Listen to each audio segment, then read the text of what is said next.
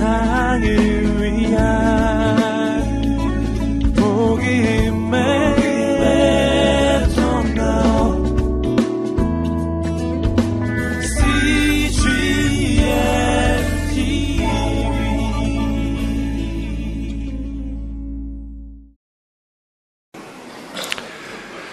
사람은 언제나 제도를 만들고 바꾸어서 세상을 변화시키려고 합니다. 그러나 하나님은 사람을 통해서 사람을 변화시키셔서 세상을 변화시키려고 합니다. 온 세상을 구원하시는 하나님의 구원 계획의 핵심은 제도가 아니라 사람이었습니다. 하나님이신 그분이 진히 사람이 되심으로 한 아기가 되시고서 이 세상에 오심으로 이 세상을 구원하셨습니다. 저와 여러분의 가정에 하나님께서 새로운 생명을 주시는 것. 그 새로운 생명은 하나님의 새로운 역사의 시작입니다. 그 생명을 통해서 하나님은 오늘도 세상을 변화시키고 계십니다. 태어나서 교회 처음 낳은 아이를 제가 예배 때마다 축복하는데 일부는 너무 일찍이라서 여러분들이 보신 일이 없겠지만 2부 이하로는 저희가 새로운 아기들을 축복하는데 그것은 단지 이벤트가 아니라 하나님께서 그 가정을 통해 역사 속에 행하시는 새로운 일들을 기대하는 것입니다. 그리고 그새 일을 행하시는 하나님을 기대하는 것. 그런 의미가 담겨 있습니다. 오늘부터 누가복음을 통해서 하나님의 행하신 일들을 함께 살펴보게 됩니다. 이 누가복음은 두 가정의 이야기로 시작이 됩니다. 사가랴와 엘리사벳이라고 하는 제사장 가정과 그리고 요셉과 마리아라고 하는 목수의 가정. 두 가정은 서로 친척 지간입니다. 사가랴의 가정을 통해서 세례 요한이 출생하게 되고 그리고 요셉과 마리아를 통해서 예수님이 탄생하게 됩니다. 이 두 가정에서 태어난 두 아기를 통해서 하나님께서 역사를 어떻게 변화시키셨는가? 하나님께서 두 아기를 통해서 행하신 놀라운 일들, 그 일을 우리가 함께 살펴보게 될 것입니다. 오늘은 먼저 사가랴와 엘리사벳을 통해서 태어난 세례 요한, 예수 그리스도의 길을 예비했던 메시아의 길을 예비했던 세례 요한이 어떤 가정에 하나님께서 그 아기를 보내셨는가? 하나님께서 오늘 이 시대 어떤 가정을 주목하시는가? 그 가정에 초점을 맞추어서 함께 오늘 말씀을 묵상해 보고자 합니다. 첫째로 사가랴와 엘리사벳 그들은 의롭고 경건한 제사장 가정이었습니다. 오늘 본문 가운데 누가복음 1장 6절의 말씀을 우리 같이 한 목소리로 읽어보도록 하겠습니다. 6장 1, 장 6절의 말씀 시작. 둘 다 하나님 보시기에 의로운 사람들이어서 주의 모든 계명과 규율을 흠잡을 데 없이 잘 지켰습니다. 그들은 죄가 없는 완전한 사람은 아니었습니다. 그러나 하나님 보시기에 그들은 의로운 백성들이었습니다. 하나님 보시기에 이 단어가 포함하고 있는 깊은 의미가 있습니다. 하나님 보시기에 우리는 완전할 수 없습니다. 하나님 보시기에 우리는 언제나 죄인일 뿐입니다. 그러나 그 하나님 보시기에 우리 인간의 죄성과 우리의 한계를 아시는 그 하나님, 우리가 아무리 애써 노력하고 신실하게 살려고 노력해도 우리는 여전히 하나님 앞에 죄인일 뿐입니다. 그것을 하나님이 아십니다. 그 우리의 죄성을 아시는 하나님께서 보시기에 육신의 한계, 죄성을 가진 인간으로서 하나님 보시기에 합당하다. 흠잡을 데 없다. 죄가 없는 완전한 인간이라는 뜻이 아니라 우리의 죄성을 아시는 하나님 보시기에 흠잡을 데 없는 우리의 죄성을 아시는 하나님의 관점에서 의롭고 경건한 백성이었다는 것이죠. 하나님께서는 역사를 변화시키는 새로운 생명, 새로운 사람을 세상에 보내실 때 이렇게 하나님 보시기에 의롭고 경건한 가정을 선택하셨다는 거죠. 불경건한 가정에서는 하나님의 사람이 태어날 수 없다라는 것은 아닙니다. 하나님은 그러한 일도 하실 수가 있습니다. 그러나 특별한 경우가 아니고는 특별한 교훈을 주시고자 한 것이 아니라면 하나님은 이 시대 새로운 역사를 일으킬 사람을 세상에 보내시되 의롭고 경건한 가정을 통해서 세상에 보내신다는 것이죠. 하나님께서 응답하시지 않는 한 가지 기도가 있다면 그것은 이런 기도입니다. 하나님, 저는 불경건하지만 우리의 자녀들은 경건하게 해주십시오. 이런 기도는 절대 응답하시지 않습니다. 하나님께서 역사를 움직일 귀한 사람을, 하나님의 사람을 세상에 보낼 때, 특별히 구약에서부터 예언된 하나님의 사람을 보낼 때, 하나님은 의롭고 경건한 가정을 찾고 계십니다. 그리고 그 가정을 통해서 새로운 일을 행하시는 것입니다. 이 사가랴와 엘리사벳, 의롭고 경건한 가정. 성경에 보면은 의롭고 경건하다라는 표현이 나오면 그건 그 시대가 불경건하고 또 불의한 사람들이 대부분이었다라는 것을 배경으로 하는 것입니다. 노아가 하나님 보시기에 의인이었다라 할 때는 노아를 제외한 그 많은 사람들이 거의 대부분 불의한, 불경건한 그런 삶을 살고 있었다라고 배경으로 어, 말씀하시는 거죠. 의롭고 경건한 가정, 그 시대에는 참 찾아보기 힘든 그런 가정이었습니다. 오늘 이 시대도 의롭고 경건한 가정을 하나님이 찾으실 때 저와 여러분의 가정이 하나님이 주목하시는 의롭고 경건한 가정이 될 수 있게 되기를 바랍니다. 이 가정들은 하나님께서 구약에 이스라엘의 남은 자들이다. 또 하나님의 위로를 기다리고 이스라엘의 구속을 기다리는 자들로 하나님이 남겨주신 사람들입니다. 스바냐 3장 12절에 보면은 이스라엘의 그 마지막 예언자들을 통해서 하나님은 이러한 사람들을 남겨두실 것을 예언하셨습니다. 스바냐 3장 12절의 말씀을 보십시오. 우리 같이 한 목소리를 함께 읽겠습니다. 시작.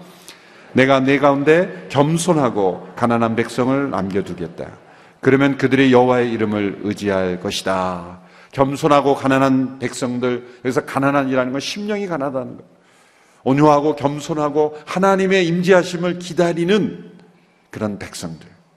그 백성들이 누가복음에 등장합니다. 사가랴와 엘리사벳 그리고 이스라엘의 위로를 기다렸던 시몬과 안나 이렇게 주님 오시기 전에 그때는 하나님의 계시가 희귀하던 그런 시대. 400년간의 하나님의 계시가 임하지 않았던 시대. 말라기 선지자 이후에 이 구약과 신약 사이에 우리는 한 장, 두 장으로 성경을 넘기지만 그 사이에는 400년간의 침묵기가 있습니다.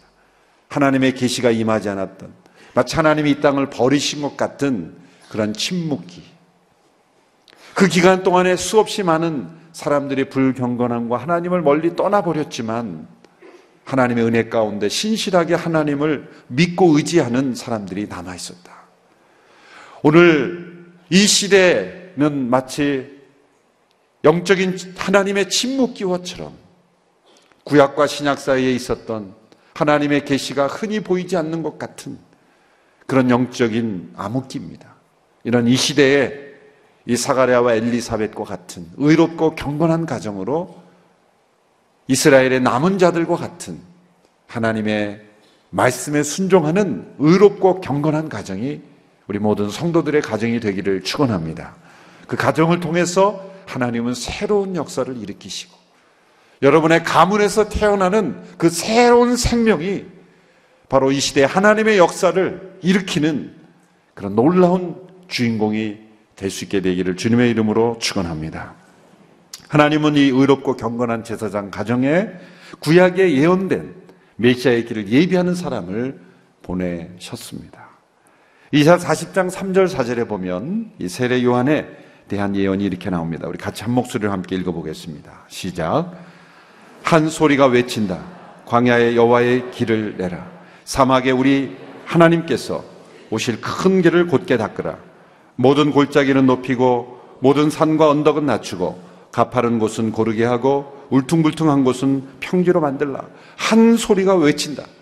광야에서 외치는 자의 소리가 있었다라고 말합니다. 요한복음에 보면 누군가 세례 요한을 누구라 질문했을 때 나는 소리요. 광야에서 외치는 자의 소리다. 나는 소리일 뿐이다. 자신을 실체라고 인정하지 않았어. 나는 소리일 뿐이다. 주의 길을 예비하는 한 소리로서의 인생. 그렇게 자신을 겸손하게 낮추고 예수 그리스도를 높이는 위대한 하나님의 사람이 이미 세례 요한이 탄생하기 800년 전에 이사야 선지자를 통해서 예언되었다는 거예요. 또한 말라기 구약의 마지막 예언서인 말라기 선지자를 통해서도 세례 요한의 출생이 예언되어 있습니다. 말라기 4장 5절 6절의 말씀을 우리가 한 목소리로 함께 읽겠습니다. 시작. 보라 그 크고 무서운 여호와의 날이 오기 전에 내가 너희에게 예언자 엘리야를 보낼 것이다. 그가 부모의 마음을 자식에게 돌리고 자식의 마음을 부모에게 돌릴 것이다. 돌이키지 않으면 내가 가서 저주로 이 땅을 칠 것이다. 여호와의 날이 오기 전에 예언자 엘리야가 올 것이다. 구약의 그 엘리야가 다시 출생한다는 것이 아니라 그 엘리야의 심령과 능력으로 부모의 마음을 자식에게, 자식의 마음을 부모에게, 이 부모와 자식 간의 끊겨진 관계를 회복시키는, 돌이키는 일을 하는 엘리야와 같은 선지자, 바로 세례 요한입니다. 엘리야는 당시의 최고 절대 권력이었던 아합과 이세벨 앞에서 하나님의 공의를 선포했던 신 선지자였죠. 이렇게 한 소리로서 그리고 엘리야의 능력으로 오는 하나님의 사람 바로 사가랴와 엘리사벳에게서 태어난 요한입니다. 오늘 본문 13절에 17절까지의 말씀을 보면 이제 세례 요한이 어떠한 인생을 살며 어떠한 사명을 가지며 어떠한 모습으로 쓰임 받게 될지를 미리 예언하고 있습니다. 이 세상의 부모들은 그 아기가 이제 잉태되고 또 출산할 때쯤이어야 그 아이의 인생을 준비합니다. 준비하는 것도 무슨 옷을 입을지, 어떤 집에 살지, 건강을 위해서 무엇을 준비할지, 다 그런 것들을 준비합니다. 그러나 하나님은 이 세상에 하나님의 사람을 보내실 때 이미 수백 년 전에 그의 인생에 대해서 예언하셨고, 그리고 그가 어떤 사명을 살지까지 다 미리 예언하셨습니다. 이사야를 통해 말라기 선지자를 통해 하나의 소리로 와서 엘리야의 능력으로 예수님의 길을 예비하는 요한의 출생. 그 출생은 바로 의롭고 경건한 가정을 통해서 하나님께서 준비하셨다는 거죠. 여러분의 가정에서 태어나는 앞으로 태어날 여러분의 자손의 자손을 통해서 태어날 그 생명 가운데 바로 이런 하나님의 사람, 주의 길을 예비했던 요한과 같은 주님의 오심을 나타내는 귀한 하나님의 사람들이 태어나는 축복 있게 되기를 축원합니다. 그러기 위해서는 우리의 가정이 의롭고 경건한 가정으로 하나님 앞에 드려야 될 줄로 믿습니다. 둘째로 그들은 의롭고 경건했지만 고통과 수치 속에 있었던 가정이었습니다. 누가복음 1장 7절의 말씀을 한 목소리로 함께 읽겠습니다. 시작. 그런데 이들에게는 자식이 없었습니다. 엘리사벳이 아기를 가질 수 없는 몸이었고 둘 다 이미 나이가 많았기 때문입니다. 오늘날에는 자녀가 없는 것이 수치스러운 일이 아니죠. 그러나 문화적으로 그 시대의 세계관에서는 자녀가 없는 것은 매우 고통이었고 수치스러운 일로 여겨졌습니다. 하나님 보시기에 의롭고 경건한 가정이라면 어느 시대건 고통과 수치가 없어야 되지 않습니까? 의롭고 경건한 하나님 보시기에 의롭고 경건한 가정이었는데 그 가정에 고통과 수치가 있었다. 이것은 우리가 참 받아들이기 어려운 그러한 논리죠. 이렇게 하나님께서 주목하시는 의롭고 경건한 가정이라면 하나님이 베풀어 어느 시대건 그 시대의 기준으로 그 시대 사람들이 부러워하는 축복과 은총이 넘쳐야 되지 않습니까? 하나님은 그렇게도 역사하십니다. 그 시대 사람들이 복받았다라고 여기는 그 축복을 하나님은 주십니다.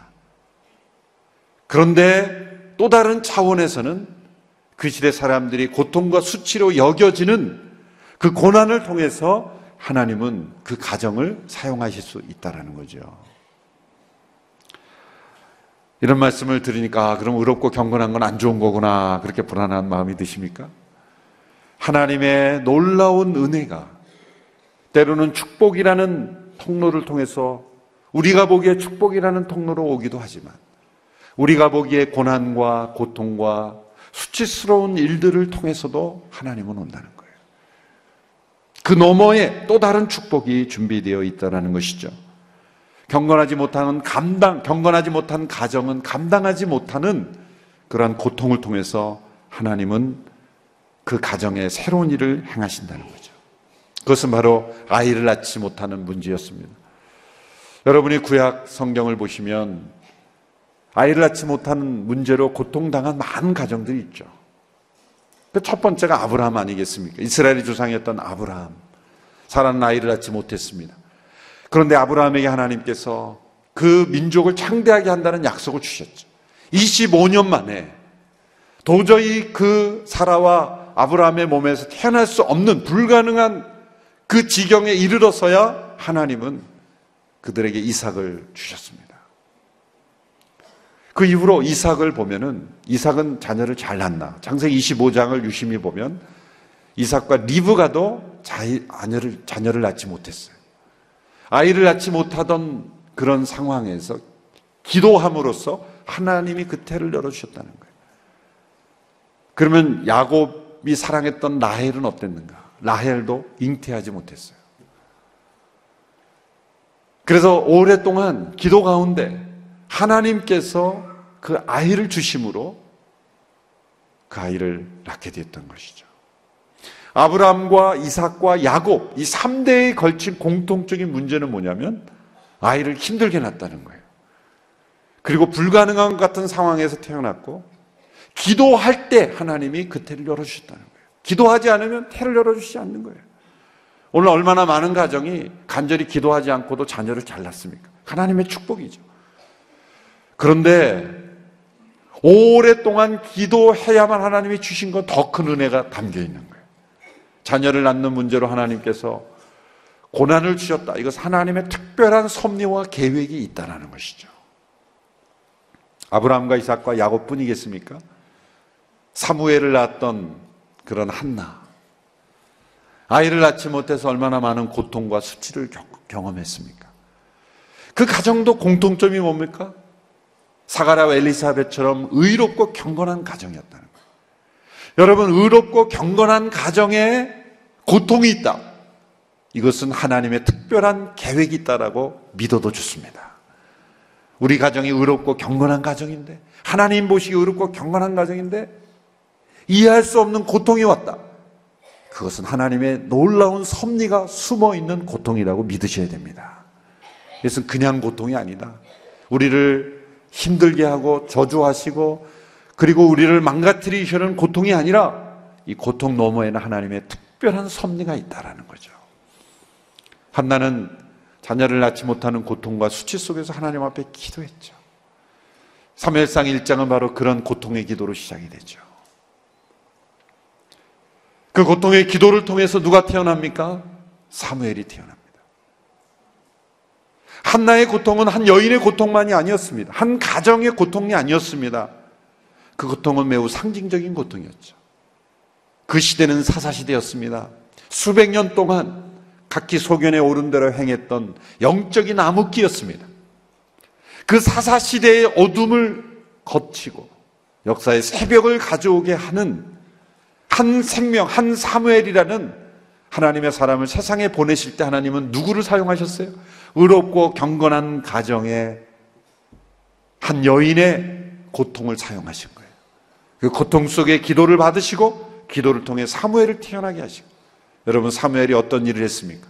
다윗 왕의 다윗의 길을 예비하는 역할을 했습니다. 사사 시대의 어두움을 거치고 하나님의 계시가 임하는 사무엘이 사무엘아 사무엘아 말씀하시는 하나님의 음성을 들을 때 그것은 그동안 중단되었던 하나님의 계시가 다시 시작되는 듯한 놀라운 일이 시작이 된 거예요. 동일한 패러다임이 세례 요한의 가정에 임한 거예요. 의롭고 경건한 사가랴와 엘리사벳. 의롭고 경건한 가정이었는데 고통스러운 자녀를 낳지 못하는 고통이 있었다는. 거기에는 구약에 계속해서 나타난 그런 모습처럼 하나님의 특별한 섭리가 포함되어 있는. 사가랴와 엘리사벳은 하나님 앞에 기도했습니다.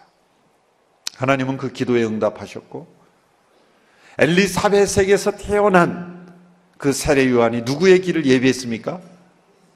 예수 그리스도의 길을 예비했어요. 사가랴와 엘리사벳이 살았던 시대는 400년 동안 영적인 하나님의 침묵기였어요. 그들의 고통은 단지 그 가정만의 고통이 아닙니다. 그것은 그 시대의 고통을 보여주는 것이에요. 그리고 고통을 통해서 하나님은 하나님의 사람을 준비하셨고 그 하나님의 사람은 예수님의 길을 예비했어요. 엘가나와 한나의 가정의 고통은 다윗의 길을 예비하는 사무엘을 태어나게 했고 그리고 사가랴와 엘리사벳에게 있던 이 고통은 예수 그리스도의 길을 예비하는 세례 요한을 출생하게 했다는 것. 여러분 의롭고 경건한 가정에 있는 고통, 그 고통에는 다른 가정이 이해할 수 없는 다른 가정에 주시지 않는 특별한 하나님의 섭리, 하나님의 계획, 그 계획이 숨어 있다는 믿음을 가지시기를 축원합니다. 그러므로 의롭고 경건한 가정 가운데 하나님께서는 고통을 통해서 그 고통을 기도로 변하고 그 기도 가운데 하나님의 놀라운 역사가 일어난다. 라는 것을 우리에게 가르쳐 주고 있습니다. 셋째로 그들은 의롭고 경건했지만 하나님의 천사가 전해준 좋은 소식을 믿지 못했습니다. 가브리엘 천사가 이제 제사장의 규례대로 분양하는 그 사가랴에게 이 좋은 소식, 그 너희를 통해서 자손이 태어날 것이라는 그리고 주의 길을 예비하는 요한이 태어날 것을 전했지만 믿지 못했습니다. 이거는 불신앙이라는 관점에서 믿지 못했기 때문에 징계받았다라는 차원에서 말할 수도 있지만 저는 또 이렇게 해석할 수도 있다고 생각해요. 정말 하나님께서 우리에게 좋은 소식은 믿어지지 않는 소식이다. 인간의 마음으로는 정말 믿어지지 않는 소식이다. 그렇게도 저는 해석하고 싶어요. 물론 사가랴가 믿지 못한 것은 잘못입니다. 그러나 또 다른 각도에서 보면 하나님이 우리에게 전해주시는 좋은 소식은 내가 잘 믿어지지 않는 정도의 정말 놀라운 소식이라는 거예요. 놀라운 소식이라는 거예요. 예수님이 이 세상에 오셨다는 이 복음은 정말 믿기 어려운, 인간의 죄성으로는 믿기 어려운 소식이에요. 사가나는 제사장이었고, 경건한 사람이었고, 규례에 잘 순종하는 사람이었습니다. 1년에 두 번, 한 주씩, 그 당번제로 해서 가서 섬깁니다. 그런데 그 성소에 들어가서 분양하는, 분양하는 일은 아무에게 시키지 않고 제비를 뽑아서 한 사람씩 들어갑니다. 그러니까 이 성소에 들어가서 분양하는 일은 제사장의 인생에서 한 번 올까 말까 하는 거예요. 못 들어가는 사람도 있고 단 한 번 들어가는 기회를 얻었을 뿐이에요. 그때 사가랴가 분양하러 그 인생의 가장 귀한 기회를 얻었을 때 우연처럼 보이는 그 사건에서 가브리엘 천사가 등장합니다. 가브리엘 천사는 소식을 전하는 천사죠. 다니엘서에 보면 다니엘이 어려운 꿈을 꾸었을 때 그 꿈을 해몽해 주는 그런 하나님의 계시를 전해 주는 천사죠. 그때에 이 사가랴에게 아들을 낳을 것이고 그 아들이 어려서부터 포도주와 독주를 마시지 않고 모태로부터 성령의 충만함을 받고 이제 주의 길을 예비하는 이사야와 말라기 선지자가 예언한 그 사역을 할 것이다라는 소식을 전했을 때 사가라는 믿지 못했어요. 그래서 어떻게 반응했습니까? 18절에 이렇게 반응합니다. 같이 한번 읽어볼까요? 시작. 사가랴가 천사에게 물었습니다. 내가, 제가 어떻게 이 말을 확신하겠습니까? 나는 늙었고 내 아내도 나이가 많습니다. 사가랴가 이 천사의 소식을 믿지 못했어요. 그런데 12절 13절에 보면 사가랴가 사가랴에게 나타난 천사가 이렇게 말했죠. 천사를 본 사가랴는 깜짝 놀라 두려움에 사로잡혔습니다. 그러자 천사가 말했습니다. 두려워하지 마라. 사가랴야, 하나님께서 내 기도를 들으셨다. 내 아내 엘리사벳이 내게 아들을 낳아줄 것이니 그 이름을 요한이라 하라. 자, 이렇게 뭐라고 하냐면 내 기도를 들으셨다. 사가랴와 엘리사벳이 기도한 대로 응답되었다 그랬는데 18절에 보면 사가랴는 그걸 제가 어떻게 믿을 수 있겠습니까? 자, 지금 굉장히 우스꽝스러운 상황이 연출된 거죠. 하나님 선사는 내 기도가 응답되었다라고 말하는데 사가랴는 그걸 어떻게 믿습니까? 라는 거예요. 그러니까 우리가 기도한 대로 하나님 응답하셔도 우리는 이렇게 응답하는 거예요. 그걸 어떻게 믿습니까? 얼마나 우스꽝스러운 하나님 보시기에 너가 기도했잖아. 그런데 우리는 그 하나님 어떻게 믿습니까? 그걸. 문제는 우리가 기도한 것도 잊어버리고 또 기도한 대로 응답하면 정말입니까? 라고 의심한다는 거예요. 똑같은 장면이 그 사도행전 12장에 보면 베드로가 옥에 갇혔어요. 그래서 옥에 갇힌 베드로를 풀어달라고 성도들이 열심히 동성으로 열심히 처리하면서 기도했어요.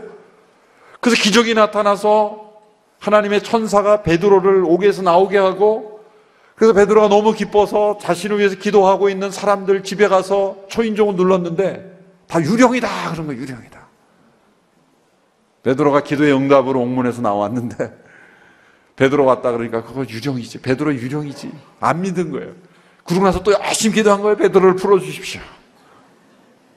문 밖에는 베드로가 와 있는데 베드로가 온 거는 믿지 않고 하나님 응답 믿지 않고 계속 기도하는 거예요 베드로를 풀어주십시오 아니 베드로 갔잖아. 어떻게 믿습니까? 하나님 도대체 어떻게 하라는 거예요? 사가랴 엘리사벳이 기도했습니다. 그 기도대로 그들의 의롭고 경건한 삶을 주목하시고 고통을 주셨지만 아이를 낳지 못하는 고통을 주셨지만 그 고통으로 그치지 않게 하시고 기도의 응답으로 새로운 생명의 역사를 위대한 하나님의 사람을 모태로부터 성령의 충만함을 받은 사람을 보내셨지만 믿지 않았습니다. 그래서 사가랴가 이제 요한이 출생할 때까지 말을 못하게 만들어 버리셨죠. 9개월 동안. 불신의 말을 할 바에는 말을 하지 마라. 그런 뜻이죠. 그러나 저는 또 다른 각도에서 말씀드린 대로 이렇게 해석하고 싶어요.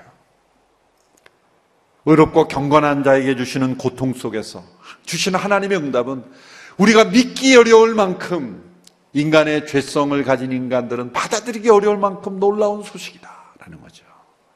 저는 너무나 자연스러운 반응인 것처럼 보입니다.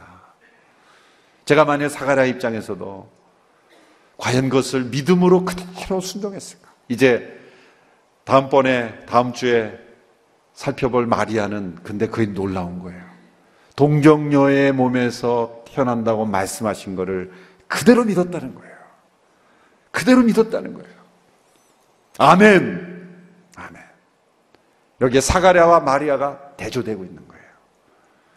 마리아는 말씀 그대로 내게 이루어질지어다.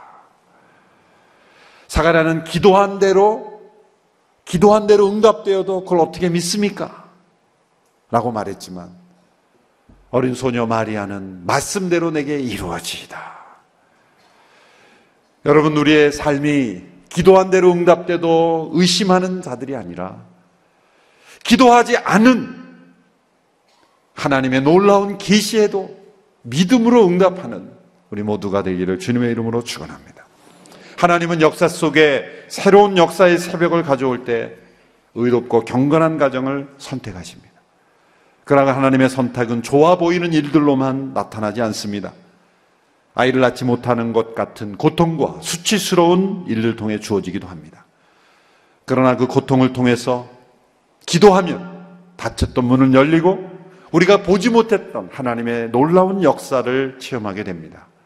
때로 우리의 믿음으로는 다 담을 수 없는 하나님의 약속이 이루어지는 것입니다. 하나님께서 정말 우리의 삶 속에, 우리의 가정 속에서 우리 교회를 통해서 일하실 때 우리는 다 믿지 못합니다. 때로는 의심합니다. 그럼 하나님은 우리가 믿지 않아도 하나님의 일을 하십니다. 하나님은 우리의 믿음을 통해서 일하시기 원하십니다. 그러나 우리가 믿지 않아도 하나님은 하나님의 일을 하십니다. 우리 믿음 때문에 하나님이 일하시는 게 아닙니다. 우리만 손해볼 뿐이에요. 우리만 고통스러울 뿐입니다.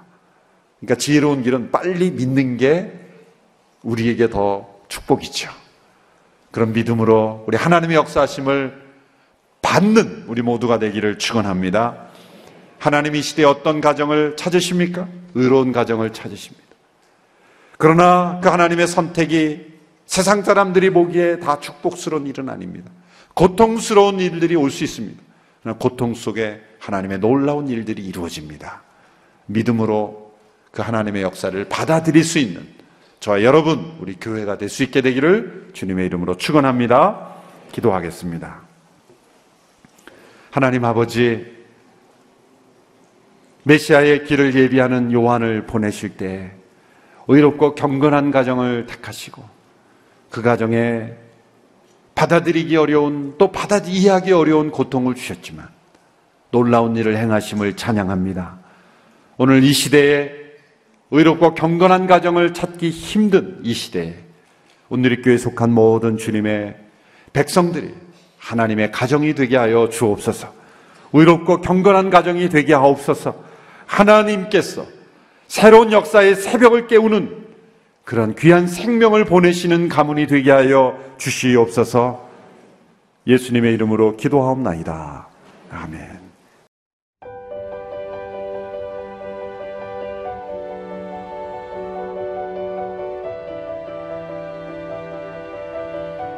세상에는 수많은 교회들이 있지만 더 깊이 있는 말씀 강해를 찾기 위해 크기로만 교회를 선정하지 않습니다. 보다 좋은 영적 콘텐츠를 더 많이 나누기 위해 방송비를 받지 않습니다. 1년 365일 복음만 전하고 싶어서 우리는 광고를 하지 않습니다. 온누리의 복음을 땅끝까지 CGN TV와 함께 땅끝 성교사가 되주세요